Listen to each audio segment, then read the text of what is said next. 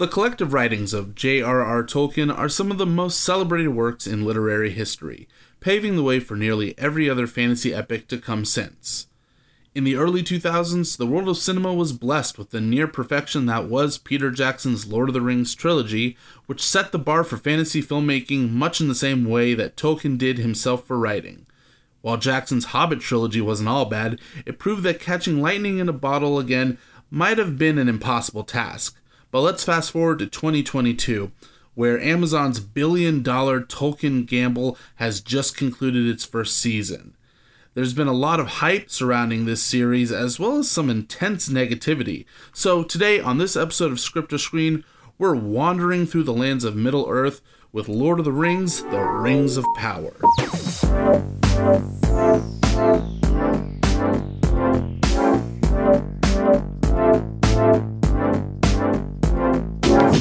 Hello and welcome back, ladies and gentlemen, to ScriptorScreen, your number one source for touching the darkness so you can recognize the light. I'm one of your hosts, Christopher Kitchen, alongside my other most uh, wise co-host, Zach Strachman. That's me. Zach, how are you doing this fine evening? Oh, that you know, I am. I'm doing good. You know why? Because we're talking, we're talking Tolkien, and I'm always doing good when we're talking Tolkien. My man, you have Tolkien tatted on your arms. It's true. The audience can't see this yet, but Zach literally has the Doors of Durin on That's his arm. True. Among and, like, other things. Among other things. But there is a fantasy element to your body. That's yes. And it's not all on my arm. We're back. We're back again. We're we're doing the scripts. We're doing the screens. We're here talking for another exciting episode of this crazy show that we do, and our audience can find this show in many places. Like where, Chris? They can find us at ScriptorScreen and on our website w w w dot scriptor screen dot com or anchor dot f m forward slash scriptor screen. There you can find all the wonderful platforms that we are available on, which is basically all of them at this point.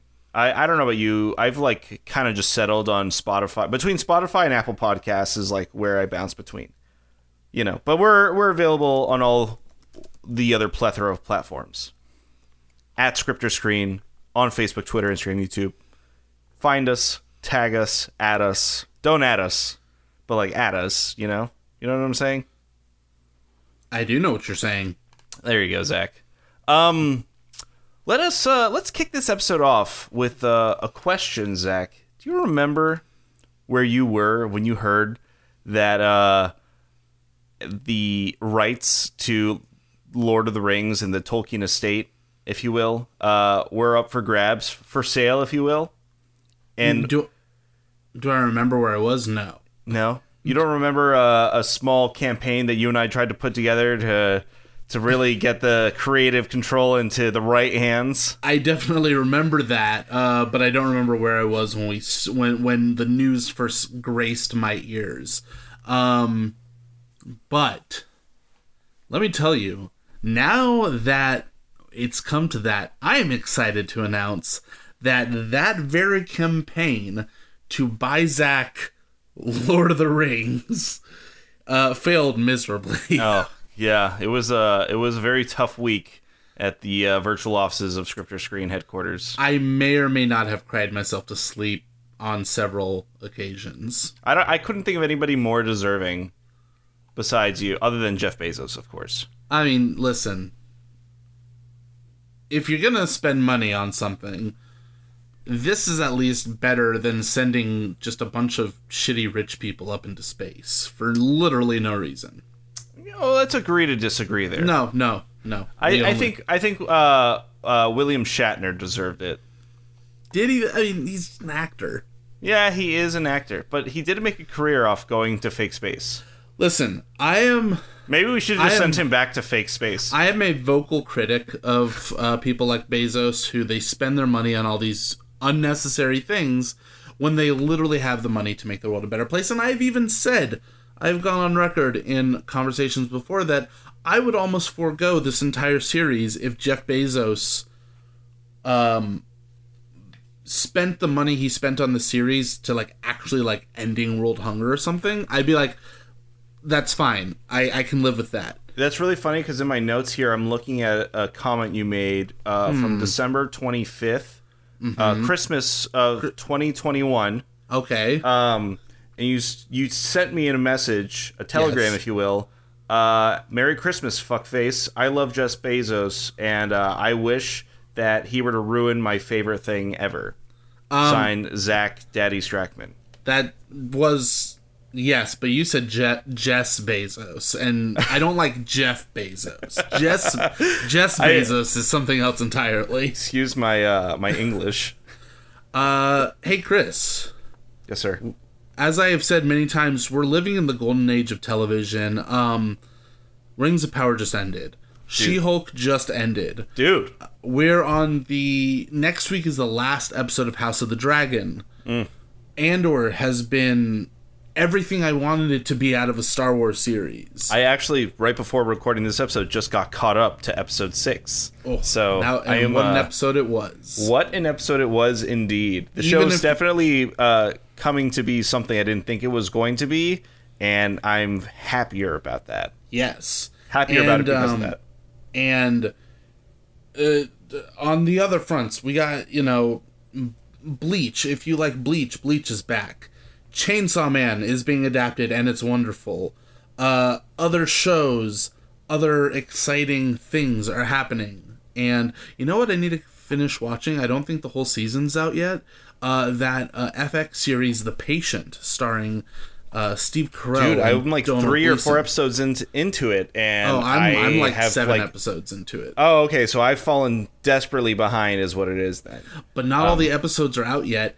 And it's only like twenty minutes an episode. So it really leaves you wanting more because it's really well made. And, uh, you know, I'm sitting here going, please, sir, may I have some more? And Daddy Hulu is going, no, no, you wait your turn. We'll see. Maybe. So you, you actually see the news that Netflix might be uh, changing their model and adopting the weekly... Uh, the weekly release versus their tried and true uh, bingeable nonsense. I would prefer... Hmm.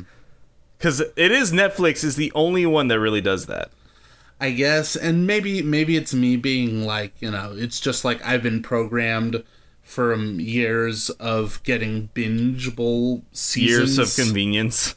Yeah, to being like, I don't like that. But who knows? It might be better. I just, uh, you know... I'll tell you what, it's made... It, uh, all right, here's the benefit and not benefit to the thing. Because I, I've come to the point where, all right, I've maybe started Dahmer, which is have been available for some time now, mm-hmm. and I'm still only on the first episode. There you Versus go. all these other shows have had weekly releases, and it's took it's taken me forever to try to get caught up with everything. Like, I think I finished She-Hulk a week or two late. I just got caught up to Andor now. Uh, I was a week late to... Um, I think I just watched like two episodes of Rings of Power this last week. Like, I am... You know... It's cool. You know, there was a we, lot of overload. We do have lives to lead outside of our entertainment. Um, but... I don't know, know that anybody does it right in the end is what I'm trying to say. That's true. No one has all the answers. Um, not even the very wise. Um, so... I think, with all that said, we should delve into it. Um, we can give some, like, extremely, maybe, like, one or two sentences, brief, non-spoilers, what we thought. Um, and then we can we can kind of, like, get into the nitty-gritty and talk full spoilers on Rings of Power. Uh, Chris, in, like, you know, uh, two or three sentences, what did you think of Rings of Power? I think it had a strong beginning and a strong ending. But for my own personal tastes, I think mm-hmm. there was a lot in the middle that could have been uh, more entertaining. I found that I leaned more towards some of the storylines I was more interested in than others, which isn't mm-hmm. the fault of them versus my, you know, taste as like a... I'm not like a too deep into like the fantasy world, mm-hmm. right? Like I enjoy me some Game of Thrones. Yes. And then I enjoy me some Lord of the Rings films. Mm-hmm. And then anything else in between, I'm really, I have no idea about it, about any of that. Now, this show it takes a lot more, and they have the time and the availability to get into some of those more higher fantasy aspects, which is fine. And they, they mix it in well with uh, a lot of great characters and, and other stories and stuff. But at times I found it a little hard to follow some points just because I now have to remember new names of things. But in overall, I will say uh, I enjoyed it. I enjoyed the direction that they finally put everything in, and I cannot wait for the next season. I can agree with a lot of what you said. Um, I'm coming from a standpoint of, you know me, I'm I am a I'm not a hoe for Lord of the Rings. I'm a full-blooded like Lord of the Rings slut. Um, you got you got you got the red uh, L O T R written on your chest. Yeah, really. Instead I of li- the red A, right? I literally own more than one copy of the the books. Um, so for me, like somewhere. Even in the most boring, or I wouldn't even say boring, but even some of the more the slowest parts, um, I'm still like it's still my bread and butter. I know, like I have people I know who's like I just couldn't, I couldn't get into it, and I'm like, okay, no, that's fine. For me, even I can recognize those moments, and I agree there. The, and we'll get into some some valid criticisms of the series um, in a little while.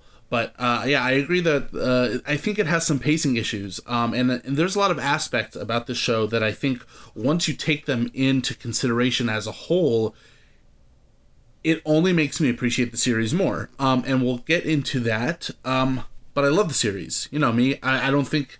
Unless they really messed it up somehow, I don't think there was a way I was not going to like this series. Mm-hmm. Um, so, with that being said, let's kind of dive in. Do you have a, a synopsis? I do.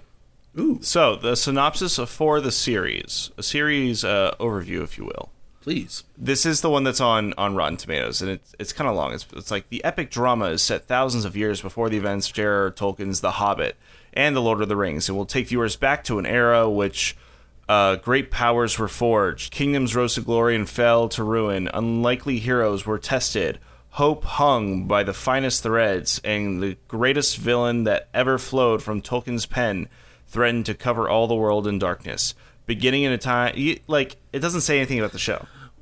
Yeah. Uh, I think, okay, so, I, the, the, Lord of the Rings, Rings of Power is about kind of what the title ensues. It's about the, set in the world of Lord of the Rings, it tells the story of the creation, the events surrounding, and the creation of the Rings of Power, uh, which, if you've seen the prologue to Fellowship of the Ring, you kind of know what that's, what that's about. Um, yeah, I think as far as the synopsis, that should probably, that should probably sate the, the listeners. Uh, let's talk about the people involved in and around the camera. I don't know if anyone's in the camera. Um, but the little camera hobbits the little, are in the, the camera. Little, the little cameramen. Um, so this series was created by J D. Payne and Patrick McKay. And can I say, first thing to know about these guys, and uh, just makes me kind of amazed that the show is as good as it is. This is their first television show they've ever run. That's interesting. Yeah, they they I... this they've literally never ran it. Uh, you know, never acted as showrunners for a T V show before, and they have spoken in interviews about how they learned so much in the production of this first season that they have so much better ideas going forward for like seasons like two and beyond. Mm-hmm. That um, I'm just like, I'm really excited. You know, what's funny is that like they, this is like their first almost credit ever. It seems like if you yeah. go in like J D. Payne's like, uh, IMDb, he has mm-hmm. maybe yeah like no other credits except for I don't know yeah no just this, and then also like he's a producer of Fl- uh, Flash Gordon uh Redux, so uh, that is an interesting choice to put your money on, you know, if you're Jeff Jeff Bezos. Yeah, um, and it's it will, uh, yeah. So obviously, Jeff Bezos' network was Amazon Prime Video.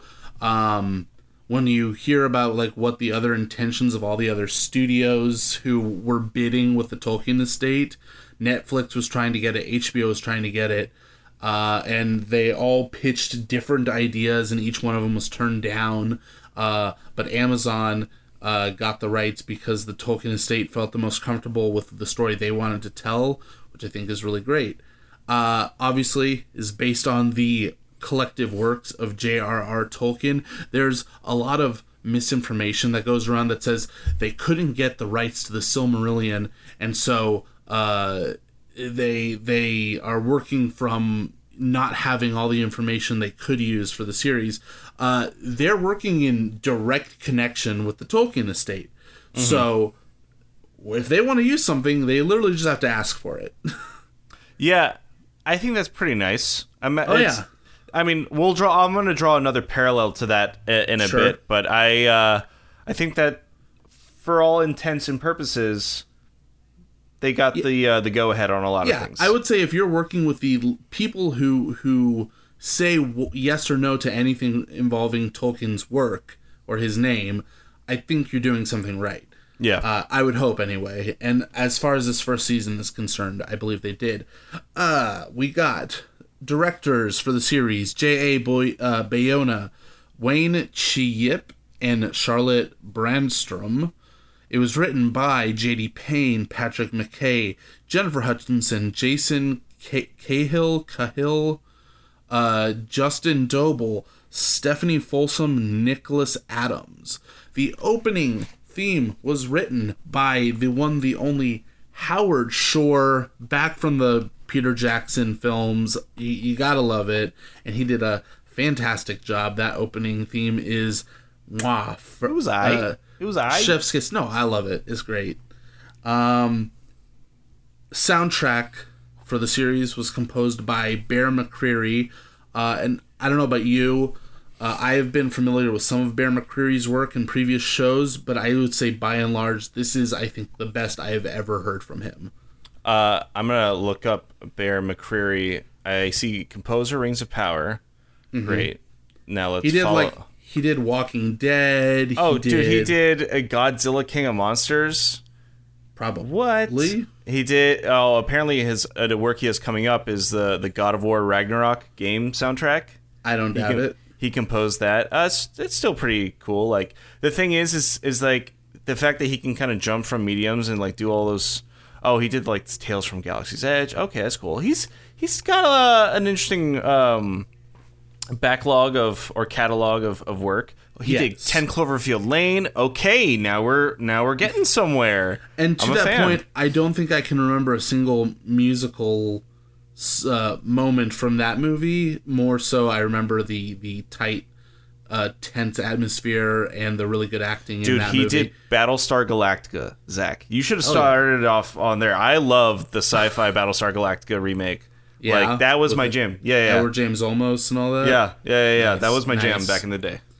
Um, but yeah, so um, I honestly think this is his best work. Um, I literally just sat in my car driving, listening to this soundtrack because I think it's fantastic. Um, and I think even some of the most vocal critics of this series have said uh, that the music's fantastic, which I think is uh, pretty telling. Uh, obviously, this just ended. This, the original run of the series was from September first to October fourteenth. Uh, although, Chris, we, you and I, and a collection of our circle... we got to see the first two episodes in theaters. That was the first time I ever got to do that for a T V series. And a lot, so there's been plenty of shows that, that have had nice like premieres in theaters before. Yes, um, I got to see. I don't know why uh, the only one in my mind I'm thinking of is uh, what was the Marvel one that got canceled, Inhumans? Oh, yeah. Um, I got to see uh, the final two episodes of season four of Game of Thrones in the theater. That sounds the amazing. Battle of the Wall, and then the one that came after the Battle of the Wall. Um, and that was cool, and I did it uh, because it also came with an advanced screening of the Season five trailer. So that that's was pretty, fun. That's pretty dope. Yeah. Um, but then uh, let's look at this cast, because, man, this cast is stacked like you wouldn't believe. we got Morfydd Clark as Galadriel, Robert Aramayo as Elrond Half-Elven. So is Half-Elven his last name? No, it's just a, a title because he is Half-Elven. Okay, just ask. Benjamin Walker as Gil-Galad. Charles Edwards as Celebrimbor. No, Zach, say it in the voice that we like. Ch- Char- Charles Edwards as Celebrimbor. There you go. uh, Charlie Vickers as Halbrand, and we'll leave it at that for now. Uh, is that kind of buries the lead, doesn't it? Yeah. Ismael Cruz Cor- Cordova as Arondir. Now, Chris, you happen to uh, be somewhat acquainted with this gentleman, Dude, are you not? This was insane because I was in the theater watching the first episodes. I'm like, how do, where do I know this guy from? And I'm like thinking for the life of me, I'm like, I'm like looking through his IMDb. I'm like, I have I haven't seen any of these projects. And then I realized something. Wait, no shit. Like I worked with this dude uh, like a year and a half ago, or like almost two years ago now. Like in the summer of twenty nineteen, over like the course of like three weeks, he was on like one of these sets that I was on, and I was like, oh my god, like it was really cool to see him on screen. As like he was. He, uh, before the other role, he was like a supporting role, but he's front and center in this. That you know, is, like he's Arondir. Very cool. This is awesome. Also, I didn't know this until after uh, the series is done. I found this out a few days ago. He is in The Mandalorian. He is in the episode where they bust the one Twi'lek out of the the prison ship. Is he? Yeah, he's that guy. He's the Twi'lek dude. Oh they, my god! They bust out. It's the makeup. Yeah. Yeah, it's crazy. I would have never known. Um, all right, we got uh, Nazanin Boniadi as Bronwyn and Tyro Muhaffidin as Theo. Both, both of them sound like they got fantasy Lord of the Rings names already. Um, we got Owen Arthur as Durin the Fourth, Sophia Nomvete as Disa, uh, Markella Kavanaugh as Eleanor Nori Brandyfoot, Daniel Wayman as The Stranger, Lenny Her- Henry bleh, as Sadoc Burroughs, Megan Richards as Poppy Proudfellow, Lloyd Owen as Elendil, Cynthia Di Robinson as uh, Queen Muriel, Queen Regent Muriel, uh, Tristan Gravel as Pharazôn, Maxim Baldry as Isildur, and Joseph uh, Male as Adar. And I remember the first time he stepped on screen, I said, that's fucking Benjen Stark. um, it is Benjen Stark, isn't it? It is. Oh my god, now and I also, just realized. Elrond, uh, Robert Aramayo, was, he was young Ned Stark. Every, a Vanity Fair wrote it like, oh, Ned Stark joins production of... Uh, and you're like, Sean, Sean Bean in, yeah. in Lord of the Rings again? I'm like, how's that possible? Wait a minute. Yeah. But yeah, so uh, this cast is stacked, and they're all so... It's it's like, I like that it's good. Like half known kind of actors, half... I don't say unknown kind of actors, but it's just I like... I would say they definitely... A, they prioritize, like, people who I don't think a lot of folks would recognize. Yeah. So... Um, It it definitely had a lot more of that kind of um, in its favor that we we got we get to know all these characters really. I know a lot of people talk about they don't have like that star factor to them, and it like will take them out of the world. Mm-hmm. I don't experience that per se, but I know other individuals may or may not be on this podcast talk about that, especially when they see one uh, I don't know Matt Damon on the screen or something like that. Um, it depends. It depends on the role and the performance, I gotta say. But I thought everyone was great in this. Um, uh, I think everyone really held their own in terms of the drama, in terms of selling the illusion, which yeah. I think for sometimes can be a little challenging yeah. uh, when you're working with something that literally doesn't exist. Um, and I got, I just, ah, I, I would love to spend like ten hours talking about this. I would say if anyone is just interested to really get into the nitty-gritty, just the minute details of this series, uh, check out Rings and Realms, which is a podcast run by Corey Olson.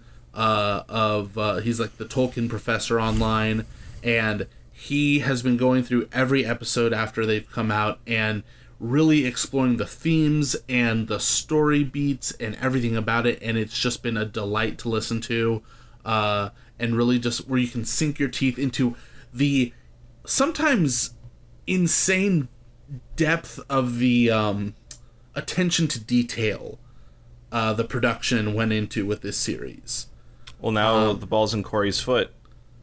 In his, the ball's in his court, not his foot. Jesus. um, to talk about ScriptorScreen. Oh, I Let, mean, if he did, I'd be... Corey Olson, if you want to come on and just nerd out with me about Lord of the Rings and Tolkien in general, you're invited. Zach, let's uh, let's get into it. Let's talk Please. about this very divisive series because, oh my, oh my God, is this show being, like, it, it is the topic of much controversy um, to the point where I don't know if I, I go on the streets and tell people that I like this show. Because I'm afraid of the, the reaction the, I'm going to get. The backlash, right? Yeah. There's a lot of, I think, a, so I think there's a lot of, you get this thing with a lot of fandoms where they see something and they watch it and they feel like they have some form of ownership of it. Mm-hmm. And so when you do something that might be different than what they're expecting, they go, hey, that's not my thing. You're messing up my thing. Um, and I can say even as like a very deep Tolkien fan, uh, that's stupid and you shouldn't do it. Yeah. Um, I think there's been a lot of bad faith criticism of this series because it casts women in roles, because it had those women doing things that men do, I guess, uh, because there were people of color. Um, you can understand where a lot of these bad faith criticisms are coming from is, is bigotry. And I just, I don't understand it. I don't, I don't, I can't understand how, like, someone can look at Lord of the Rings and say, I'm going to be bigoted about this. You know, it's funny. I want to say, like, even, like, the original films deal with that, like, thematically. Oh, it's in terms of, like... Yes, yes. I, like, like you're, you're, they're literally dealing with a race that nobody thinks that a hobbit or a certain type of person can do something... And it's just like, I don't know that they're, they it's get the literally, point. It's literally what Lord of the Rings is about, is yeah. people of different races coming together to to to wipe out evil and hate in the world. Um, yeah. And I and I want to say this, because a lot of people have, like, a lot of people who don't like this series have also jumped on the, the, the soapbox of, oh, if, if, you know, if anyone's a critic, they're racist. No. No. I have found stuff in this series that I am critical of. Uh, you have found stuff in this series you are critical of. And yet we like it. Um, and there's a difference. You can be critical of a series and uh, you can choose not to like it. And you can, there can be a series that you just don't like and you can have your valid reasons. But I feel like so much of the negativity surrounding this series has been in such poor faith that I can't take it seriously. So, you know, you we talked, or you just kind of mentioned that, like, we have, like, our things that we do like, what we don't like. I I also want to say, like, we had a our viewing experience upon, like, first time in that theater, like, mm-hmm. uh, position that it put us in. Like, I would say we got a pretty good, like, first impression of the show as well. Like, oh yeah, the show starts off the first episode with, like, that kind of grand opening. Mm-hmm. You know, we get, like, the mighty action and battle between, like, the end of Morgoth, Get, getting and, to see Valinor and the exactly the, the two trees of Telperion and Lharlin, and and then you get, like, the little, like, the um like the voiceover as well, um uh, or it's had about, like, kind of like the tellings of what happened up until, like, now we see Galadriel on her own quest to, like, find Sauron, right? Right, right. Um, and it it. kind of puts us in a different position that I don't think we've ever been in, I, I guess, like, in terms of introduction to, like, Lord of the Rings pieces. Every time that Lord of the Rings ends, or even The Hobbit, uh, it was always picking up, like, where we left off, you know? Mm-hmm. It didn't give us, like, that breathing room. And I feel like what this show did is it let, it kind of, fo- you know, I'm going to start with the comparisons now. It followed a very similar thing to, let's say, like, Game of Thrones. Mm-hmm. Game of Thrones. In what regard? Some of the a lot they take a lot of the episodes as, like, other events happening at different times. Not every single episode continues okay, yes, yes. where it's it's left off. Um, and sure, maybe other shows and things, uh, you know, material do that. But I feel like for this episode specifically, we have this interesting benefit of being able to compare it to a show that's also simultaneously releasing, though the shows have two different missions altogether. Um, and we'll get into that because I think that helps and hurts the show in some regards. Ag- agreed. And but I think in this instance, like I I like that it in terms of pacing, I never saw that as an issue with the show. Like um, I will. Yeah, in, in all reality, I feel like the pacing of this show has always been, like, it. it's very um, comparable to other programs or, like, other similar programming. I What I found was that my biggest issue became with certain storylines. Mm-hmm. Um, because of the, the different nature of those storylines, they sometimes will get an entire episode without the Harfoots. Sometimes we'll get an entire episode without... Cert, uh, without like uh, the, the Galadriel and, and Khazad-dûm, exactly, and and we'll they'll only cover like very small sections. So in that sense, maybe it feels a little unbalanced. Um, well, I would just say this because because um, I want to talk about real fast the nature of adaptation, and I want to talk about where this where the production of this show is a lot different than the norm. So, mm-hmm. first with adaptation, transitioning this story one-to-one exactly like it's written in the appendices of Lord of the Rings and in the Silmarillion and in the Unfinished Tales, um, you couldn't do it because, and, and a lot of people have talked about this, you would have stretches of episodes where nothing's happening. You would have thousands of years going by, so basically recasting half the actors in the series every episode with new people that you mm. know you'll not get to stick around and meet and understand and get to know. And, and you know, I think when they... This is nothing new. If you look at the Peter Jackson movies, they condense... a long story that goes across many, many, many years, they condense it into a singular narrative. Uh, in the movies, you would think that Frodo gets the ring, Gandalf goes off to read about the ring, comes back a few months later, and he's like, oh shit, we got a problem. You know, no, in the books, it's like seventeen years. Yeah. Um, and obviously the movie isn't going to sit around and be like, here's what Frodo was doing for seventeen years. No, it's like it, it would ruin the pacing. With this show, they took a similar approach. They took all the big events they want to depict, and they condensed it down to a more, like, a single time and place where all this stuff is happening. Is it exactly like it happened in the story? No.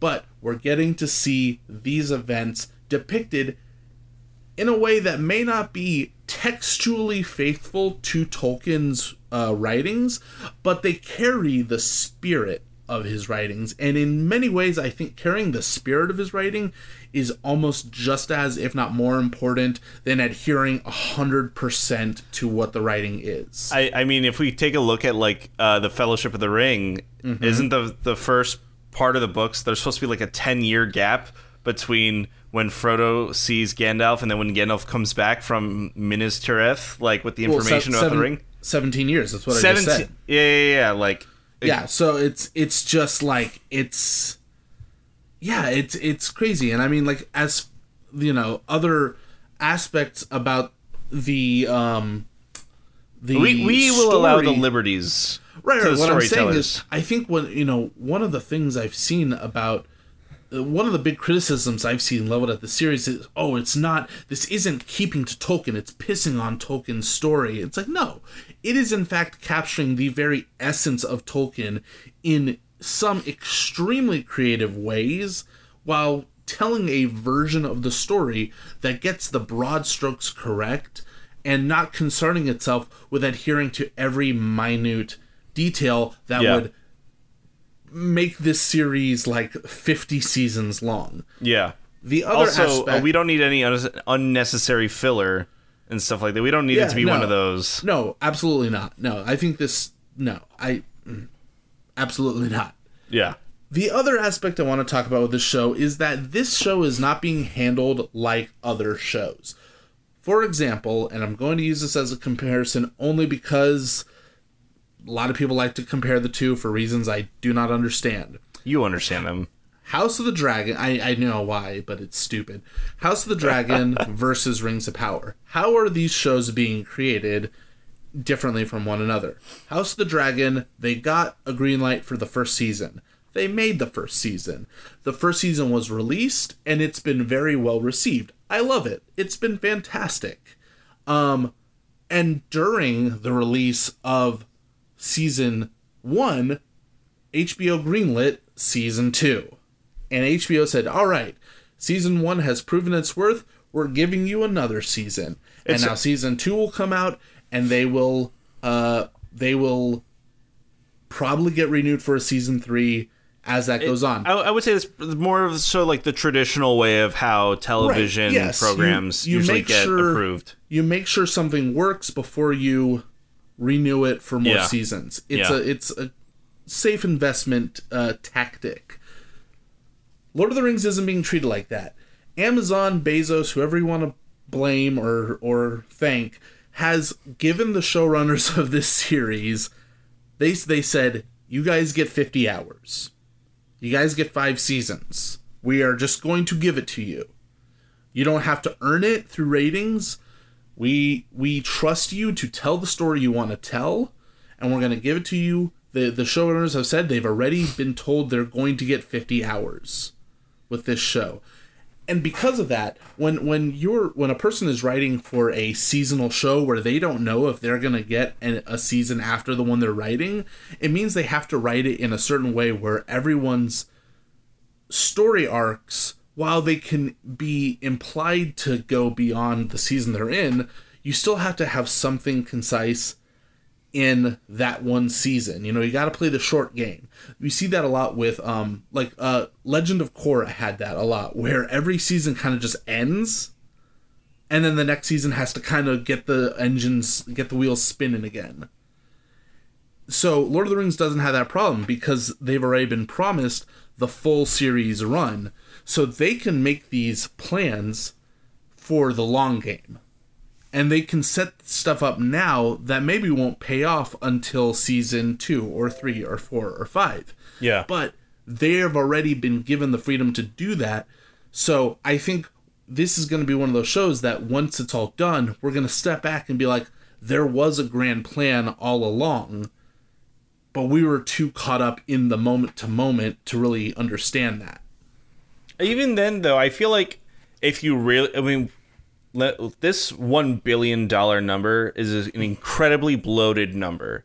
And I hate that it's like that headline attention-grabbing thing, because you have to like really dissect what they're putting all the money and everything into. Yeah. Like once you understand like, okay, yeah, the first season is going to seem... I mean, yeah, they were given five seasons or whatever the amount is. Um, but in in all reality, like, the first season didn't cost a billion dollars. No. The first season cost them the better part of like two hundred and fifty grand. Uh, I think if if my two hundred fifty like, grand. No, uh, two hundred fifty million. Excuse me. I, I, I wish. Like, wow. Like, dude, that would be incredible if they were able to do that.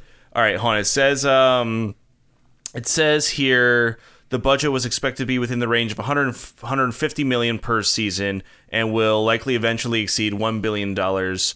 Uh, which would make it the most expensive television series ever made. So, with the first season being the two hundred fifty million dollars, so to speak, because of like the cost of building sets and costumes and all the stuff that they hope to maintain throughout the rest of the series, you know, what is it? Nine episodes? Eight episodes? Eight episodes. Eight.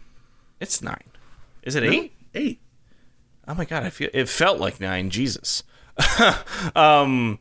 The eight episodes, let's say, divided by two hundred fifty, uh, it comes out to thirty-one million dollars an episode. Yeah, that's an expensive-ass first season. Yeah, I mean, it's, but over again, the long game, it'll it'll cost them a lot less. I think I think a lot of in in many ways, I think the advertisement for this show has been questionable. Like like you said, flaunting around that half a billion billion dollar number. Mm-hmm. Um, I think it makes people just intrin- just. dislike it just by nature of it costing a lot of money, because then you go, wow, you spent all this money and this is all we got.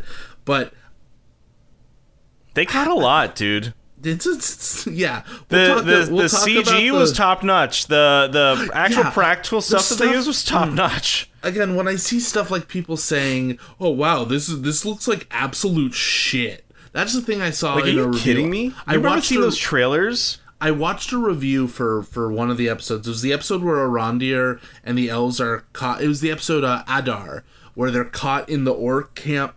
And they, uh, the warg gets set loose on them, mm-hmm. and they go. And I, I read a review where like people were like, "It's insane how a show with this much money has something as visually, uh, uh, as visually unimpressive as the warg." And I'm like, hold, hold on, go back and watch that, and even just pause on that warg. It is an extremely well-rendered uh, uh, uh, thing in the environment that, like, I don't understand how people look at something like this and they go, like, wow, this looks like shit. Yeah. I'm like, I don't... What are you watching? What show are you watching that I'm not watching? Yeah. And then, I mean, even when you get down to, like, also the fact that they use so much practical stuff. Like, we'll talk about the practical stuff, because there is certain things that l- blew me away when I found out that how how practical they were. Yeah, I, I um, don't know. I, I don't know that that was ever really the issue with this show. I think I think all of this has been to say the nature of adapting a series is really complicated, and when people just like talk about it in such simplistic terms, I think it takes away a lot from the discourse that could be had about just how it was adapted, why it was adapted the way it was, what it gained or necessarily lost mm-hmm. from from being adapted that way, and maybe how things can be improved uh, going forward. Moving forward, yeah. Yeah, yeah. So uh, it's just, adaptation's a tricky job. People who, who give this show shit for not adhering beat for beat, you, you don't know what you're talking about. Um, let's talk about these story threads. Let's move on. I kind of split it up between like the the big like tentpole things that happen in the series. So I don't know if you, I know we'll get the one you didn't really like out of the way first. I, I figured you arranged it that way just so, for that reason. And and it's funny because you didn't like this. I loved this. And again, yeah. I think the disparity is I'm a huge Tolkien nerd and you're not. But yeah. uh, the Harfoots. The heart, the the the pre-Hobbit hobbits is the proto-hobbits, yeah. So one of the three races that kind of predate the hobbits, um, okay, uh, in in Tolkien's universe. So I I want to start this off by saying, now they were probably really well done. Let me tell you, the between the like Sadoc, in terms of like the leaders of like the Harfoots or whatever the hell his last name was, Sadoc like, Burroughs. He was impressive. Love that actor. I love mm-hmm. those sideburns. Like the costumes of all these characters was fantastic. I have no quarrels or qualms with any of that. Like I think that in terms of like budget and stuff like that, probably a lot of it went to go set up like all their costumes and all the amount of dirt. And Can you like, believe there's people who said like the costumes looked like shit in this series? Dude, if you compare it to like the costumes like that uh, fucking uh, uh, Jackson made for the Hobbits in, in the other series, like these are twenty billion times better. Come I mean, on. Those are still pretty good costumes. No, I just but they, don't but think... if you go like actually look at like the amount of detail like in everybody's like oh, yeah. head oh, features yeah. and everything, like dude, come on, like like I, the makeup listen. team and everything, like they did a fantastic job. And again, to, to say any of these things look bad is just to not understand the, and you know this from production, just the amount of work that goes yeah. into these things is staggering. No, I, I can identify like the quality of work, even as early as the trailer. I remember when we got our first image of Nori in the trailer, I was like, damn, dude, like, you know, like the one thing that you could always like notice about her character, like even like, from a performance side, like, is her eyes, dude. Like, they all, like, stand on screen, and they, you know, they did it. They shot all of them well, and these scenes well. My thought was that this story I did not care about. These little girls and them trying to you know, they're doing their come of age thing, and like I love those types of stories, but I just did not give a shit this time.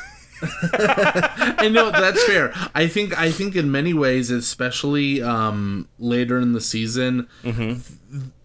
I think a lot of it is when, I don't know about you, but when the stranger first crashes down, uh, it's cool. By, it's cool, but when when it happened and he and Nori and him first come to see each other at the beginning of uh, episode two. I don't know about you, but my first instinct when I saw that was, it was a wizard. It's a wizard. I, I couldn't tell which wizard, but I was like, that's the, I mean, who are we fooling? It's an old man with a beard. I had no point of reference. Everybody so, online like to say, it's Gandalf. It's not Gandalf. It's Sauron. It's I not, wouldn't put, I wouldn't put it past like, the show to it's do It's an Astari. Gandalf. He is an Astari. They, they literally... They he, yeah. him in he the... became the, actually, you know, at the name drop when they were like they called him Sauron, dude. I was like, no fucking way. I was like, these bitches don't know Sauron if it bit him in the ass. But um, no. But I think a lot of people kind of like, in many ways, like you know, it's a wizard. Like you, if you know Lord of the Rings, you know it's a wizard. So I think it's like almost like you're. I just didn't know that's how the them. wizards were born. Onto uh, the earth. It's never really explained. I, I, it might be again. I. I claim to be a, a real deep Tolkien fan, but like, there's always going to be someone who knows way more than I do. I, and, I just also kind of like the the almost biblical like reference that like he literally fell from the sky. Well, what I love from is the that heavens. The, so the Istari come from uh, Valinor, and he appears. The comet appears as the veil uh, to Valinor lifts in the show. There's so I can't get into the, the details or, I'll, or we'll be here all day, but um, wouldn't yeah. want that. So I think so I think in a lot of ways, yes, the the Harfoot storyline is the is the it's the most disconnected from everything. Mm-hmm. It is the most it, it it takes its time. It wanders, I guess you could say. For myself, just seeing the the culture of the Harfoots and seeing their ways, and I think a lot of their interactions are so in touch with Tolkien's like his his whole shtick. I feel like it's so it, you can feel it so much in the Harfoot storyline, um, and. I, I, I can totally understand someone seeing that part and just being like, it's not as engaging as as the rest of the series. Um, but like seeing like Nori and Poppy and watching their, their friendship, you know, and and Nori's relationship with the stranger and and watching his whole story unfold, I for myself I find it fascinating, but I can totally understand it just not hooking people as much as some of the other ones. The thing was is like I was okay with it at times, but my my problem then became like I just found every other story and all the other characters in the other stories to be far more interesting. Oh, for sure. For than sure. theirs. And so like that's what I'm talking about, like there was an unbalanced aspect in some of the story just because in the first episode, you know, we get like this really great introduction with these characters and then like you know, their characters are supposed to be kind of like the foil to the action. We're we're getting a little more whimsical, and that's fine. Like, we need a little bit of levity brought in. What, you I, have a thought? No, no, no. I think, and we'll kind of get into this um, more when we get into, like, the valid criticisms and stuff, the, the stuff that actually holds merit in discussion. Um, but um, I think... This season, again, the creators of the series, it's their first go-around. This was their first time ever making a show, uh, as far as I know, as far as I can tell. And they, I think, felt the need to really l- backload that finale with everything.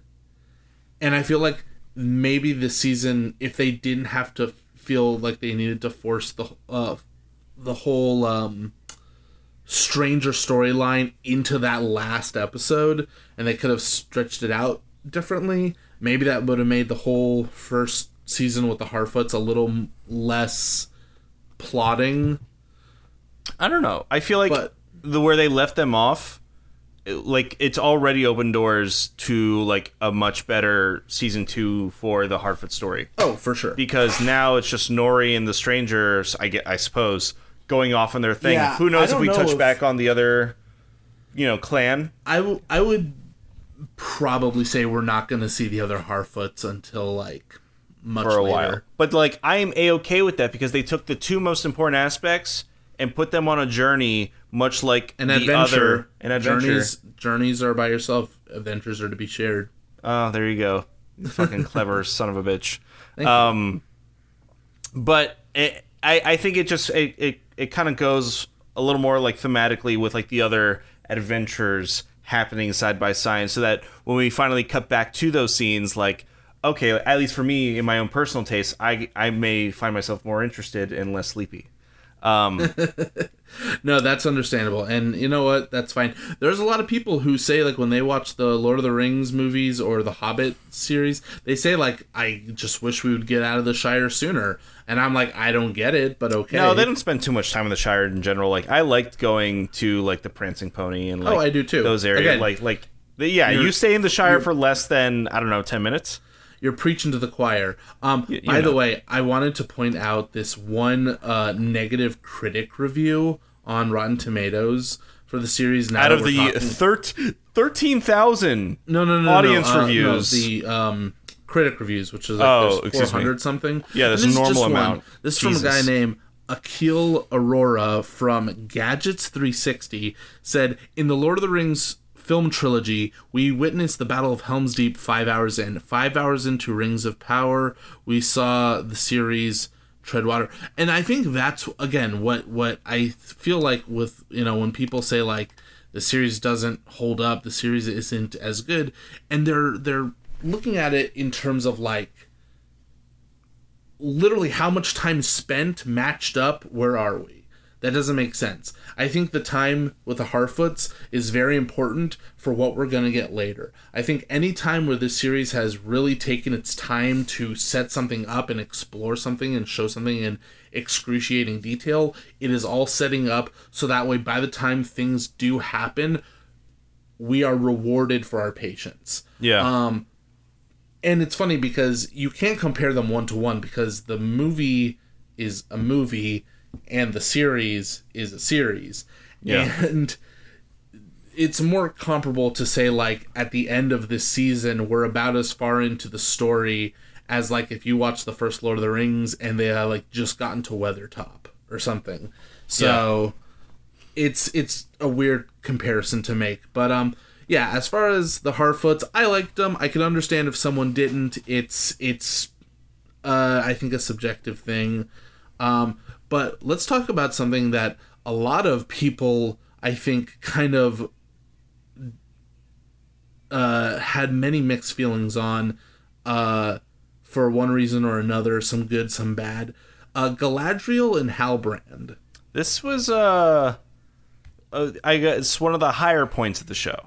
Yeah. Because so, to also go. taking from the one point of, like, reference I had from Tolkien's works that I am familiar with, Mm-hmm. you know, Galadriel's my connection from Lord of the Rings films and yes. Tolkien history to this show, along with, you know, Elrond, but we'll get to him later. Um, and one Celebrimbor. Um, mm-hmm. But Galadriel, seeing her also kind of like in a much different light, she is action hero. And a lot of people took issue with that, and a lot of people Why? said, oh, that's not... Because in the movies, she is an ethereal... She's she's also, like, in, like, the third thousandth year of her life. And she's also... No, much further than that. And also... Even worse! Again, there is there is plenty of textual evidence to to say that, yes, Galadriel could very well have been a sword... touting badass in I, th- I think when you live quite a long lifetime you can experience multiple different ways of living that life. Let I don't even say, need books could, to tell me that. I could sit down with anyone who's a critic of Galadriel's story and I could literally be like, no, this is why this is happening. You just do not understand. Yeah. Um and I I feel like I have plenty of valid uh understanding of why anything in her story works really well. I think the show does not do the best job of explaining a lot of her motivations. Well, you mean though, that everything's not in vain of her brother? I feel no, like no, no, they get I it pretty think, clear. No, no, I think it's pretty good. I think, like, you know how like she gets to Numenor and then like she's immediately kind of like disregards everyone else's shit and she's just like, no, you're gonna listen to me and this is what we're gonna do, and everyone's like, hold the fuck up, lady. Um, and I think for a lot of people who aren't, who don't understand the story or maybe aren't familiar with the story, they just see her as like this really brash and impulsive and rude person who, like, why would you just show up on someone's doorstep and start demanding shit of them? I, I think um, personally, but it's almost like, it's like, yeah, go ahead. No, it's just like, I think she thought that like, okay, the dangers that she knew of in the realm that yeah. are very much existent, that are not just her problems or everybody's problems. Like for mm-hmm. me as a viewer, that like, that came across to me that I, yeah, I could see how obviously she would be brash, but I was like, no, like she's trying to spout some very important shit. No, so yeah, she, yeah, no. Uh, she is, she is a very big picture person. Yeah. Interacting with a lot of very small picture people. Yeah. And I think that's, that's the biggest hurdle she faces. Um, But, um, no, I, I thought Morfydd Clark did a fantastic job. Everyone talks about it, but there's this moment in the first episode. Is the first, yeah, first episode when uh, she's talking with Elrond by the tree depicting uh, Finrod, her brother. And he talks about, he's like, oh, you know, you've, I understand you're conflicted. And she's like, conflicted? And you see her face, like, twitch at that, and I'm like, it's such a good moment. Like, you can feel the energy underneath it. And what's great is that her character really turns a point after the eruption of Orodruin, where she does change. She kind of gets to a point when she's like literally threatening to like kill Adar's children in front of him and then leave him for the last, mm-hmm. uh, which is pretty dark. I gotta admit, she does touch the darkness. Yeah. But um, I but it's like, I feel like people go like, oh, I wish I had it. I wish I had it. There was a tweet that someone made, uh, and it was a wonderful thing. I'm sorry, I don't remember who you are. If you hear this podcast and you're like, that was me, this is a not Zach original idea. It's not. I don't take credit for this. But someone uh, online had posted a thing where they said, the worst thing we can do as fans is stand at the finish line knowing where all these characters are going and get angry at them for not already being there. It's like, we know where they're going to end up. If they're not like that now, give them a chance to have a character arc that lands them where they're going to be. Don't I agree. Be mad. Don't be mad at them. Don't be mad at Galadriel because she's not this ethereal wood witch who, who is like terrifying and amazing. Like, like yeah. she'll get there. She'll get there, and it'll be great. Um, I already had. She has moments like that in this first season, and uh, I don't know. Let's talk about Halbrand. Halbrand, it's a peculiar character. Okay, I mean, are we just gonna like? Can we just like get out of it? He's Sauron. He's Sauron, dude. And the fucking moment he walked into Celebrimbor's yeah, workshop, it was, yeah, it was, was like, yep, yep. if you didn't know at that point, like, one, you're like, what the fuck is he doing in there? And then he opened his mouth like a, an asshole and started talking and revealed it to the audience. Yeah, and I mean, like, so, it's funny because, like, when it first happened, I was like, hmm, he's Sauron, okay. I really thought we were going to get an Anatar reveal. Um, that's, like, in... The, the, that's Sauron's real fair form in the books, is, is Anatar, Lord of Gifts. But I'm okay with them mixing it up. It's fine. I don't care. Like, I I want a good storytelling, not, like, a slave to the source material. Mm-hmm. Um, but uh, at, at first I go, like, hmm, does the does the story make sense if I go back and I watch it now with that context? And one, I think it does. And two, I think I can, I've only ever watched the series with the mindset of he is definitely not Sauron. Mm-hmm. And now if I go back, I'm, and I've been, I, I was hoping to do this before we recorded, but I don't have time to watch an entire season again. But uh, I really want to go back and rewatch the whole season now, knowing everything that I know and just seeing the breadcrumbs that are left there. Yeah. Which I think with Halbrand, there are a lot, because I think right from the get-go, he was doing some pretty sussy shit. I'll tell you what, though. I liked... I mean, I, I don't know that I realized. I'll be honest with you. Like, oh. I don't know. I thought that Sauron was going to be a whole separate other character. I thought at one point he was, like, the king of the Southlands. Like, well, I thought it was, like, kind of like a mirror of, like, Aragorn's sort of, sort of, like, yeah, real... I, the two biggest theories with him uh, in the community were that he was going to be the Witch King of Angmar, or that oh. he was going to be the Dunharrow King. I don't know who um, Dunharrow the, the, is. The ghost, the, the Oathbreakers. Oh, the mountain. Dude. And those, those are, were like the two, those were the two biggest, like, who is this guy and stuff. Those, but, either of those would have been fucking cool. But like the fact that he's Sauron, I'm not going to lie, I was still surprised. And no, it was, it was, it's what brought me back in. I was like, oh shit, like this is going to be good. Yeah, and I mean, you know what? Uh, uh, feels, uh, what is it? Um... Looks fair, looks fair, feels foul. Uh, I think he really he he, he nailed it. it. That that transition of when he's like, I have been around since the, the breaking of the first sound, and, and I have had many names. And I was just like, this is some like Satan in the Garden of Eden shit right here. This is exactly that. Um, I, needless to say, uh, I liked his character. I liked the relationship he built with uh, Galadriel. I think it, it there's the point in the finale where like he tries to offer her like that turn, and as you remember, Zach, she is attracted to power. She, she oh yes, she stops herself uh, from, or I don't know that she stopped herself. She but, stops like, herself from like she makes everybody she makes everybody aware. I mean, I'm still talking like fellowship at this point, like you know oh, when we she, and then she we, was we, all we about bring that power. And so when we bring that idea to her character here, like, yo, there could say, have been a relationship between them, and who's to say that there isn't in the future? I would I, say if, if, if I have one quick thing regarding that is that I wish they had set up Galadriel's desire for power a lot earlier, because mm-hmm. we don't really get into that final episode. Uh, and I feel like it could have been very easily just like, she wants power to get back at Sauron for killing her brother and yada yada yada, and the rest of the season. I think we kind of like assume in her actions, though it's not said, but like she, her being like a very capable and powerful character, like a fighter as well. Like I think that kind of like oh, coincided for sure, with it for sure. It's not bad, but but um, I feel like you know I, they probably will with later seasons. Like I really want to dig into like you know who Galadriel has the potential to be if she gave into these like dark desires, you know, the yeah. in place of a queen, uh, the place of a lord of a queen, kind yeah. of shit. Yeah.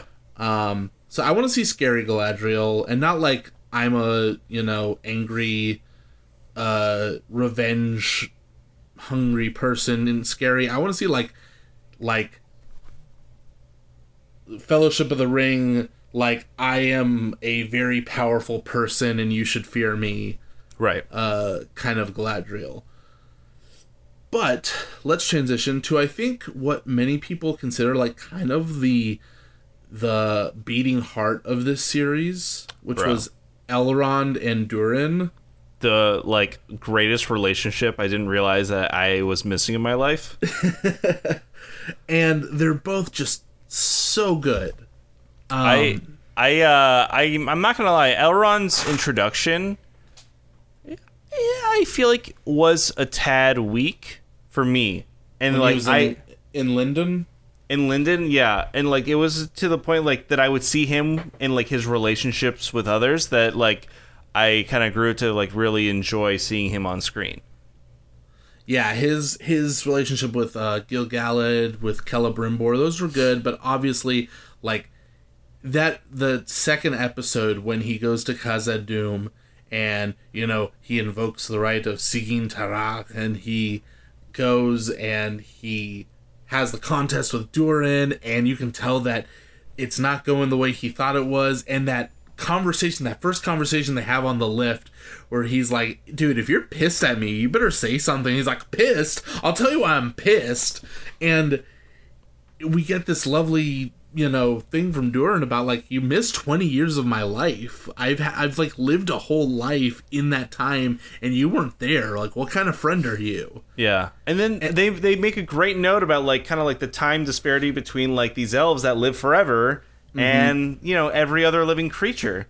Yes. It's especially with Durin and Elrond, and even some stuff, especially toward the, the back end of the season, uh, with, with the race of men, mm-hmm. as compared to the elves.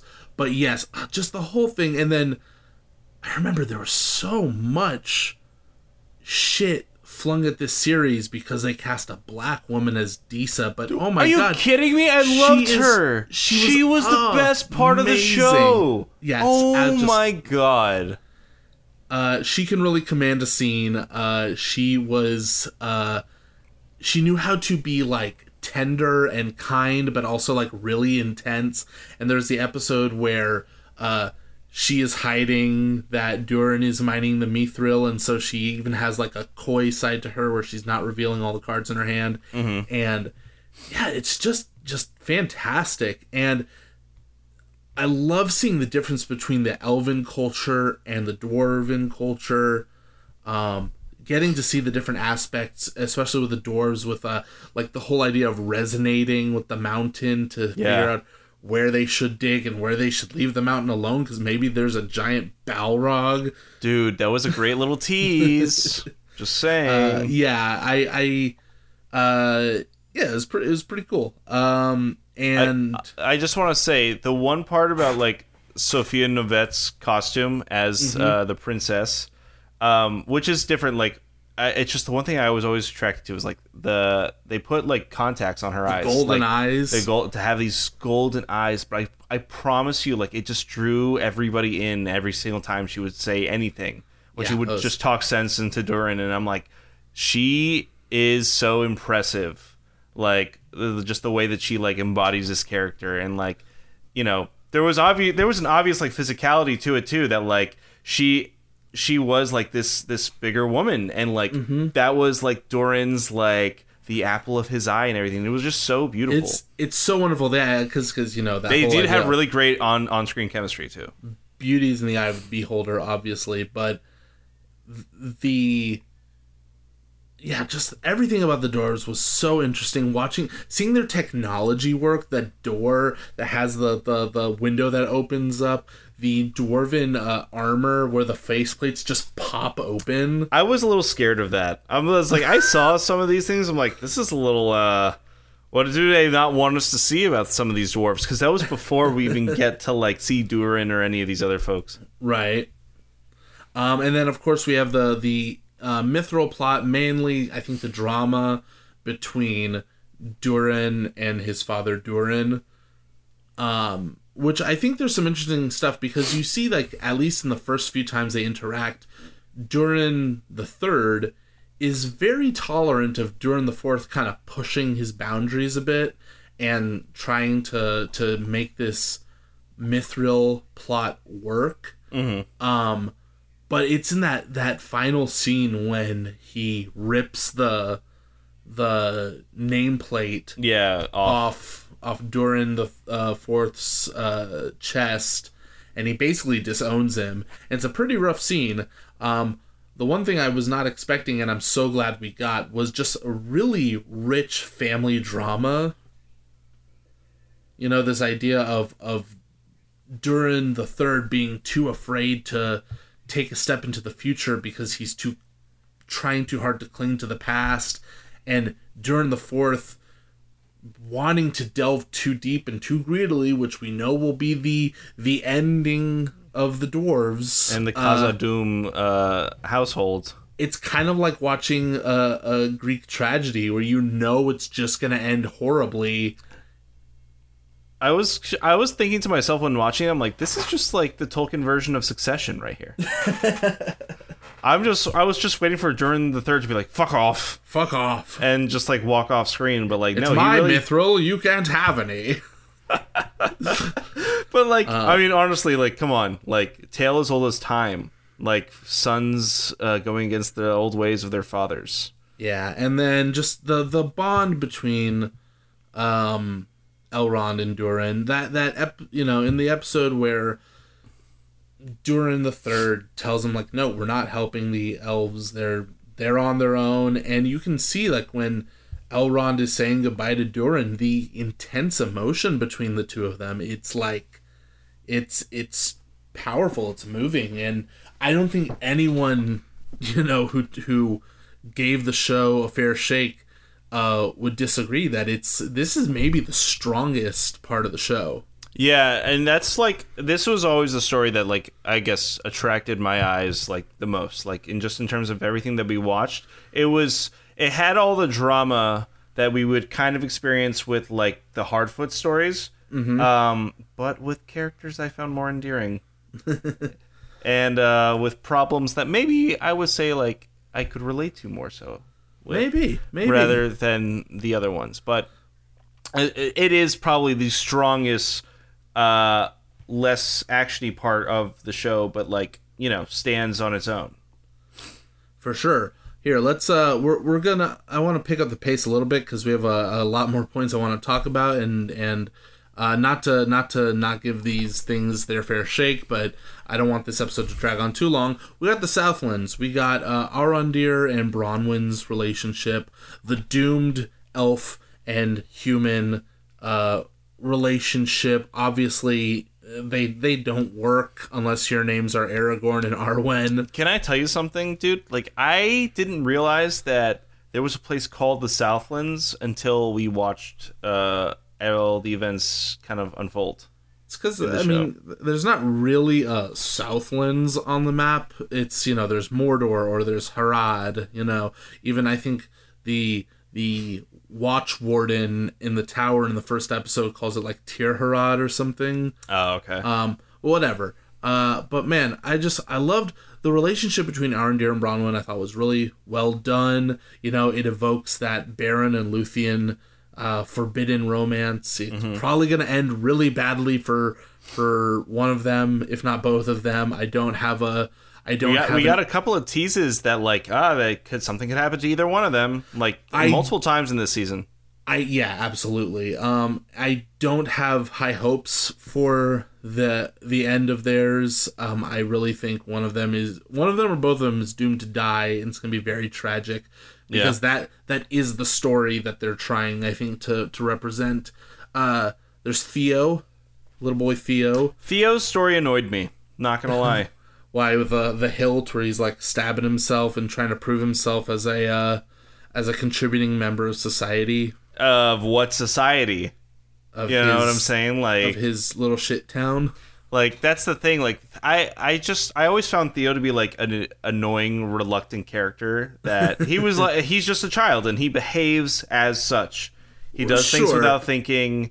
He but is not the, as capable as he thinks he is. I love that it carries the torch from the Lord of the Rings of, like, dark tools tempt people. Yeah. He's tempted by the hilt. He says it himself. He, like, even when it's gone, he feels like an emptiness. In very much the same way that, like, Bilbo and Frodo felt when they gave up the ring and yeah. Gollum. Um, but, uh... And, of course, uh, he gets Galadriel's sword after. That's a great thing. Uh, I, I did not it. like that. No, I did not no, like that. It's thematically perfect because the big question in the first episode that Elrond uh, says to Galadriel, or he doesn't, it's not a question, but he says, you know, put away your sword. And she says, if I do, what am I to be without it? And the, that's the big question of Galadriel. She doesn't know when to stop. She doesn't know when enough is enough and when to stop fighting. And in the episode after Orodruin erupts, she gives up her sword to Theo uh, to help him. And we see that she has a role to play in this story, even without her sword. And I thought it was so good. And now Theo replaces his evil, black, dark, horrible sword with one of light. And I'm like, this is awesome. I hope it doesn't end in tragedy. That's the thing. I'm like thinking to myself, like, I don't know, buddy. You're not like the poorest kid in the poorest town with like the most expensive sword. So yeah, we'll really. see what happens. Um, um, and then we, we have Adar and the orcs. Dude, Adar, father, if you will. Um, yeah. I like this character a lot. He has yeah. a lot of promise in terms of like villain uh, capability. I, th- I felt like some of his stuff was a little like mm, cliche villain talk, like where he's like, "I'm not a god, at least not yet," and I'm like, "Shut up, dude." no, but but no, I'm okay with it because uh, obviously um, there's a bit of theatrics um, there that I'm all right. Joseph Mal- Mallet, I don't know how to pronounce his last name, is a really good actor, and he does a fantastic job here, especially in the episode Udun, when we really get to delve a lot more into his character and how he's one of the first orcs mm-hmm. that was corrupted by Morgoth, and how he he really does see the orcs around him as like his children, and he believes that they are worthy of the same light of Eru Iluvatar as anyone else. Um, and it kind of it it paints the sometimes black and white nature of like the orcs versus people that the movie has in a more complicated light that Tolkien always struggled with. Dude, I, uh, I, I'm gonna relate this, but like, I also now realize, wait, we said this early in the show, but this is who Benjamin Stark is in this show, is Adar. um, but I don't know, there's something about his character that it's like, I found, um... You know, you, you talked about like it being a little bit cliche, but there was there was just something about the way. There's still a lot of mystery surrounding him. I like that we got to establish like that he is that this is where we get the idea of like the Uruk-hai from, right? Well, it, Uruks, yes, the Uruks, yes, because he was the one that helped kind of I don't want to say like create these fucking guys. That's well, not he- it. Like, raised them, like, clothed them. I just think, like, in terms them. of, like, like the words, like, the, the nomenclature, like, if we well, want to talk about, like... Uruk is just, is just black speech for orc. Listen, whatever it is, the leader of the orcs will then be called the Uruk-hai. I think, I, I saw a relationship there, and I'm like... Listen, I think Adar was a good... Field general, uh, if you will. The, the one thing I'm very curious on, the one thing I'm hoping to get in Season two, which I'm sure we'll get in Season two, I, in a, a lot of people have theorized it's going to be the first thing we see in Season two, is the backstory between Adar and Halbrand and Sauron, of what what Adar did to Sauron to push him out of the Southlands and get him on that raft in the first place. Yeah. Um, so I'd be interested to see that, because I am glad we I'm glad Adar didn't die in this season and we get to play with him moving forward. But um, yeah, I would say uh, as far as uh, spectacle though, we get the episode six, which is all like Southlands basically, and we get to see this awesome uh, collapse of the tower. We get to see this awesome battle in the village. And we get to see the eruption of Orodruin. I don't know that I was expecting that in this show. I had a feeling when they were building, when they were burrowing tunnels, I didn't know that they were going to like cause a water thing to go in and co- like scientifically cause the eruption. Yeah. I thought it was, because in that, you know, when they like, they rip away the vines and they see the, the carvings that show the dagger and all that. Mm-hmm. It's showing them plunging it into a person, so I thought somebody was going to get sacrificed, like blood sacrificed to awaken uh, Orodruin. I'm kind of glad that there was a little more of like a... A, a science-y. Real, yeah, like it was all like mechanisms and stuff rather than no, like it was blood cool. sacrifice it, magic. No, it, was, it was great. I, I I thought they would, they were just tunneling just so they didn't have to go out into the light, but I'm like, there's a further reason for it. I'm game. I, I did my research after that episode came out. I'm like... Time to become yeah. an expert on volcanoes. Well, well, now you bring up an interesting point, because I forgot. Like, there's a point now, or like in the future, where the orcs were able to like kind of be into light. That's the Uruk-hai. Especially, only, only special, the Uruk-hai are allowed in the light. Special, well, not allowed. They they they can endure it. They're they can survive. Specially bred by Saruman to do that. Yes. Oh, uh, I did not know this. There you go. That's the truth of it. I learn something new every day. There you go. All right, yeah, Southlands, that was fun. I like those characters. Apparently they are not... Uh, their whole thing now is going to be in a different location for Season two, but I'm all for it. Let's talk Numenor. Numenor! Numenor! With Elendil and Isildur! So, Isildur, I hate that that's his name. Isildur? Yeah, because there's... I only think of the one Isildur. The, this is... This is the one. No, you told me he wasn't him. You said that he would come much later. I asked you this. No. Now now I sound like an idiot on the show. No, he's... Elendil and Isildur, they're the ones... The, they even have Narsil. You see Narsil on the show. Okay, but then how come when I asked you about it, about Isildur who cut off the ring yes. of Sauron's finger, you're like, that, that that's not the same Isildur. It's later. I don't think I said that. Cause Someone, I swear it was you that told me that. Okay, now I I think like an asshole. I'm like, why is this Isildur so important? No, if- it's... Is definitely the exact same Isildur. And I love that they've already set up that he is impulsive. I like that they set up that he makes decisions that he thinks is great for himself and does not consider the damage he does to everyone around him. I love that.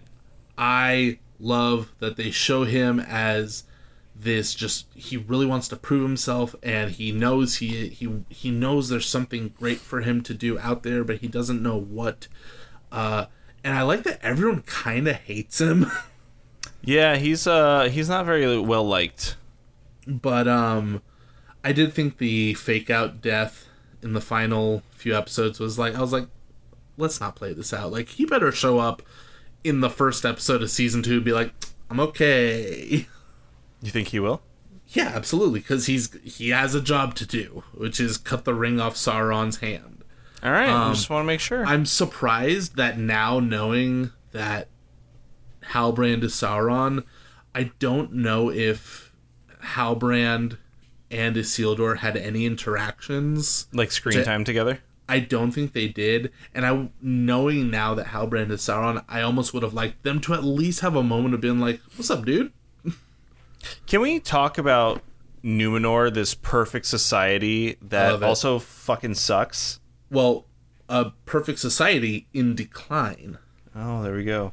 See, yes. That's the thing. How utopia so, can utopia be if utopia is declining? Well, here's the thing. Uh, we can examine this through Muriel and her father Tar Palantir, the idea of the faithful, and Pharazôn scheming. So, Pharazôn is part of the new group. Not, he's not part of the new group, but he's he's of the newer mind that we need to reject the ways of the elves and just be our own people and forge our own identity uh, away from the elves. And the faithful are the ones that say, no, the elves had it right. We need to make sure we remember the important histories of our people um, because that is the only way we can maintain who we are. Mm-hmm. Um, and... I love the balance because Muriel, you can tell she believes in the faithful, but she's she is conflicted uh, because her father is also, you know, uh, kind of the people of Numenor aren't really happy with him. They've they've sectioned him off in a tower somewhere. Mm-hmm. So she wants the best, what's best for her people, but she also. You know, she believes what she believes. Yeah. And there's this great moment in the final episode um, where she and Isildur, or she and Elendil are talking, and he talks about how it's really hard for him to, you know, think about being one of the faithful when he's lost so much. And she's like, listen, this is part about being the faithful is is... keeping your faith even when the struggle is at its worst. Yeah. And he he says, fine, you know, we're going to stick to it and we're going to make it worth it. And I think that's an amazing thing of his faith is, he, he proves his faith, not when it's easy, but when it's difficult. I would say that's probably when most people in the world, in terms of like relative themes, like most people could probably take that and decide for themselves, like, hey, let's put our faith to the test really when uh, it's most inconvenient for us, because yeah. that's just like have... a word to the wise. Of course.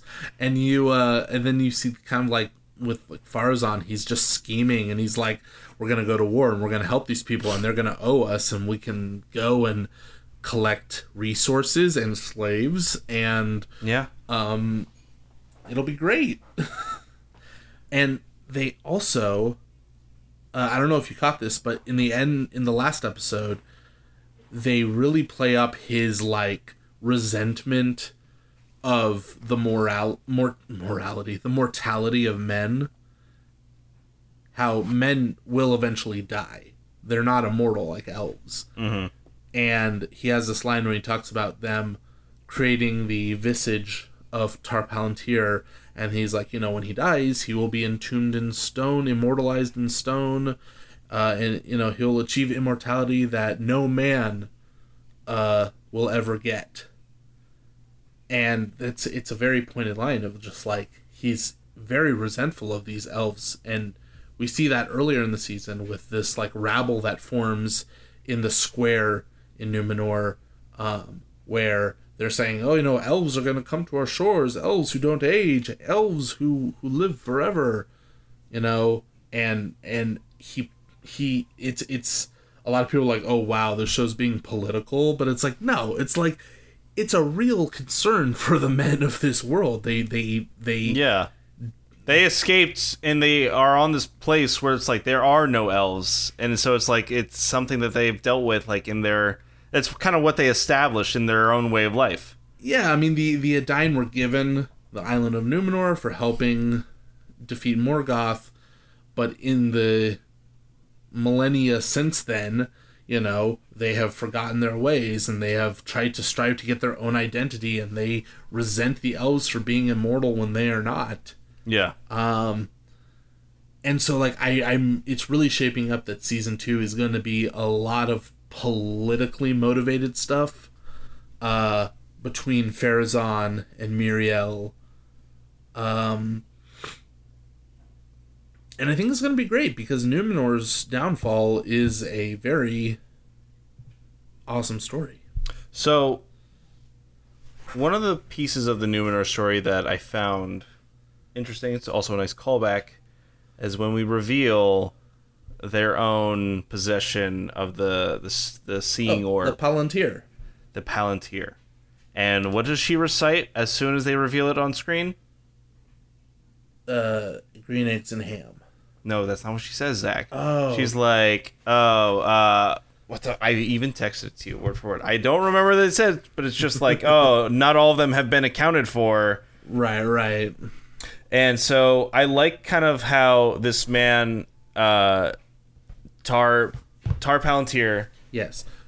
Which uh, apparently, as I understand it, uh, Tolkien named the stone. He named one either the stones or the guy that before the other, and did not. Ac- did, it was an accident that they were kind of named the same thing. It's fine. Well, Palantir means pa- Palantir means far-seeing. So. But he had basically now has lost all kind of like, I don't want to say like, he doesn't realize what's real or fake. And he says that like, oh, what's I love made that. Up. I, I, I, cannot, I can no longer tell what is from what was, what was from what will be. Exactly. And like the way that it kind of like casts this whole um, very similar shadow uh, into the future of the show and also the future of like Numenor's fate. That similarly they did in House of the Dragon this last week or like was, two weeks ago. It is very funny that both series have in their eighth episode a dying king tell some cryptic shit to someone who they think is their daughter. Yeah. And it's like, mm, I don't know, Chief. This is interesting. I just liked kind of seeing that the same motifs kind of go uh in between sh- in series. And now just, oh yes, go please. Where we come to see Valinor at the end as they are mourning their king and you their, mean Numenor. New excuse me. What the fuck did I say? Valinor. Valinor. I meant Numenor. Fuck Numenor. Fuck uh, fuck Valinor. Numenor is about to have its day in the sun until their sun obliterates and floods its entire... That's what happens, right? It floods. It, it basically it, it, it goes bye bye. It sinks to the bottom of the. It's ocean, like Atlantis. Yes. It disappears. Spoilers, I guess, for season five. Yeah, we'll see when that comes to fruition.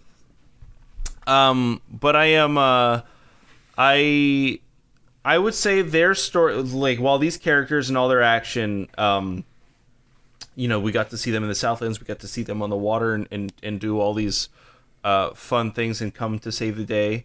Uh, I will. Be very happy to see kind of where we find our characters post, um, you know, uh, burial or whatever the fuck, you know, is happening. Yes, yeah. Like, are they going to accept their new blind queen as such? They they better. They better? Well, but, but the thing um, is, like, she was also, like, on the field, you know? She was a woman of action. I don't know if we want any more of these, like, Theoden-like kings around about anymore. I don't know how they felt about know. it we'll, back in time. They we'll, might give her a harder time because she's a woman too. You never know. We will uh, we will see. Um, I I don't know if a lot of people realize, a lot of casual viewers realize how much of a bummer the end of this series is going to be. Oh, dude. Because they're setting up a lot of this stuff for like really catastrophic just loss and death and destruction. I know the fates of a lot of these characters just from reading the stuff, and some of them have very upsetting ends to their stories. Dude, Isildur gets, like, mugged off of, like, his horse. He does get mugged off his horse. Um, but real fast, I want to transition from talking about Numenor to talk... Uh, I want to use Numenor as a jumping-off point to very briefly, because we are, we are just cruising on by in the time, but... Uh, I want to talk about the visual effects and the practical sets. We already talked about Bear McCreary's score. It's great, but the visual effects and the practical sets, because, man, first off, Numenor looks amazing. Yeah, it looks pretty good. It's fantastic. That I love when you first get there and you go through the little canyon, uh, the, the mouth of the river, going into, um, uh, what is it, Armenelos, mm-hmm. that the, the city, and it pulls out. And you can see the whole bay, and there's the statue of Arondir uh, holding his hand out as if to beckon someone forward, which is very much in opposite to the Argonath later in Lord of the Rings, where they are holding their hands out as if to keep people back. Yeah. It's so good. And then it pulls out, and you're like, damn, this place is big. And then it pulls out even more, and you're like, damn, this place is big. And then it pulls out even further, and you're like... Jesus. Damn. That's a um, big boy. But I mean, from there, from the uh, the interiors of Khazad-dûm, uh, Eregion, Lindon, seeing all these places, seeing the eruption of Orodruin, the visual effects were insane in this show. I um, I'm actually happy that they minimized the amount of like other types of creatures and stuff that we would be exposed to, mm-hmm. um, to a kind of a minimum. Like I think, like in the very first episode, we got like I'm trying to imagine the, what was the name of the that ice big troll. Exactly, the ice troll. And then for the most part, we got the warg. We have practical orcs, and yeah. that's about it. And you know what's crazy? There's stuff where I was like, this. You know, I wouldn't be surprised if this was like a visual effect, but like. The the aftermath of the eruption of Orodruin is all practical. They oh, have wow. bes- behind the scenes where it's all just set, it's shot on a on a set, and they have just the whole set is just dyed is just tinted this deep red, and they have the ashes and the burning buildings and everything. And dude, it that horse amazing. on fire was it uh, like. I felt crazy. so bad for him. I'm, I'm like, like he, does, oh, he doesn't even know what's going on. Please be C G I fire. I'm sure. No, look at the end they... of the episode where it said, like, oh, no animals were harmed in the making of it. The one horse was a little bit harmed in the making of this episode. Right, right. Um, but, man, just, yeah, uh, the practical sets this last episode where you had all the stuff in Eregion where, like, Celebrimbor's workshop uh, was so good. Um... Just, you know, anything I could, I can think of, you know, I, I never had a moment where I was like, wow, that's a person on a soundstage. No, I think the only one that I was like a little bit questionable about is like when they arrived at the doors of Durin. Um, that wasn't the doors of Durin, but yes, I hear you. What the fuck did they call it? It was just a door. It wasn't the same one that we went to in Fellowship? No, no, that one is... We'll, we'll probably get that at some point in the next few seasons. Oh, I thought it was. That is created by Celebrimbor and Narfi. First, they have to get more Mithril, and then Celebrimbor turns Mithril into Ithildin and uses that to trace the, the writing in... You're, lo- you're losing me. The Doors of Durin, Lord of Moria... I gotta, wa- I, gotta I, I gotta watch it. The, these runes... The, uh, what is it? The the this door is created by Narfi. The runes by Celebrimbor of Eregion. Okay. All right. Can we talk some last questions? No, Zach. No, because no. I have I have several questions. Yes. The rings. Mm-hmm. The rings were crafted. They were made. We saw three of them. The three for the elves. Yes. Yeah, so these ones ne- were Nenya, Vilya, oh. and Narya. Oh, they have names. Perfect. Yes. Love that. Gonna forget those for sure. Um, made of mithril, but it they only made three. We didn't see the ones for the dwarves or the men, nor the one in secret. And so, I didn't realize that the rings were made at different time periods. But you, I think you mentioned to me that it was never really specified, like when I, they were made. Yeah, I mean, the, I, again, like someone's gonna come and be like, "Actually, it's this." Oh, As go suck a dick. To, to my most strongest recollection, what we know the forging of the Rings of Power is that there was just three, and then seven, and then nine, and then one, and then that was it. Yeah, so I'm sure in the next season we're gonna get the th- the the seven and the nine, mm-hmm. and it will be. Dude, at one uh, point, I guess then we will get the introduction to the Witch King of Angmar. Yeah, I mean we have to at some point. Theoretically, I'll... hi, my name's King. my you name's call me King Witch. of Angmar. oh man. Uh, This is a real nice town you got here. What's it called? Angmar? I'm being uh, thinking of that.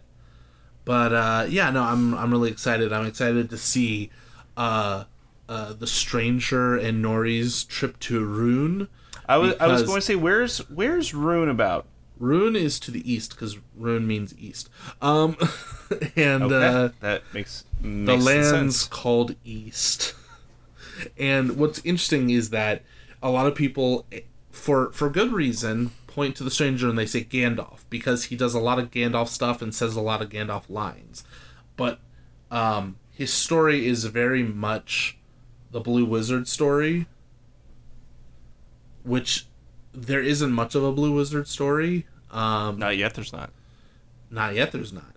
Um, so I think, I really think they're leading people to think it's Gandalf, and I think It, probably in the next season it's going to be like boom, Blue Wizard.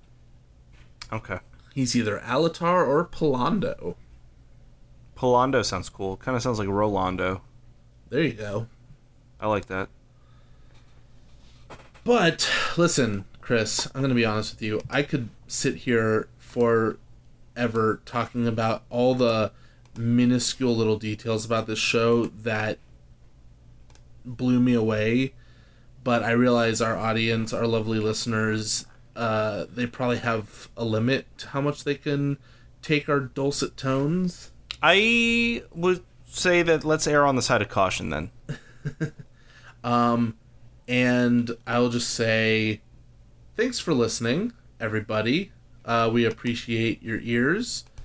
And we are going to try to keep this train a-rollin', because House of the Dragon is ending next week, and hopefully we can create some kind of content around that. We have House of the Dragon ending. We have mm-hmm. Andor, who which will end soon. I have my mother calling me right now, and I'm not even going to pick up the phone. Um, Wakanda Forever is coming we out. We have Wakanda. We have Avatar two. Avatar one returned to theaters. Oh, my God. That's right. There is, I mean, we did just finish She-Hulk and, as well. There's and I would, Werewolf I would love, by Night. I would love to cover Two Towers uh, by the end of this year, if possible. Uh, there's too much, as always, and we're going to try and get it to all of you guys because that's that's what the heroes do. This uh, this podcast platform deserves uh, a new uh, class criminal, and we're gonna give it to you. um. So I guess that does it, Chris, for this episode of Scriptor Screen. Thank you, lovely listeners, for your ears again. As always, I'm one of your co-hosts, Chris Kitchen. That's Zach Strachman. You could find us on our website at w w w dot scriptor screen dot com or anchor dot f m forward slash scriptorscreen. There you can find all our past, present, and future episodes and where they are available. Follow us at ScriptorScreen on all social media platforms. Leave us a like, share us with your friends, leave us a comment, and have a wonderful rest of your day. Namarie. Does that mean bye? It means go with goodness. Oh, jeez.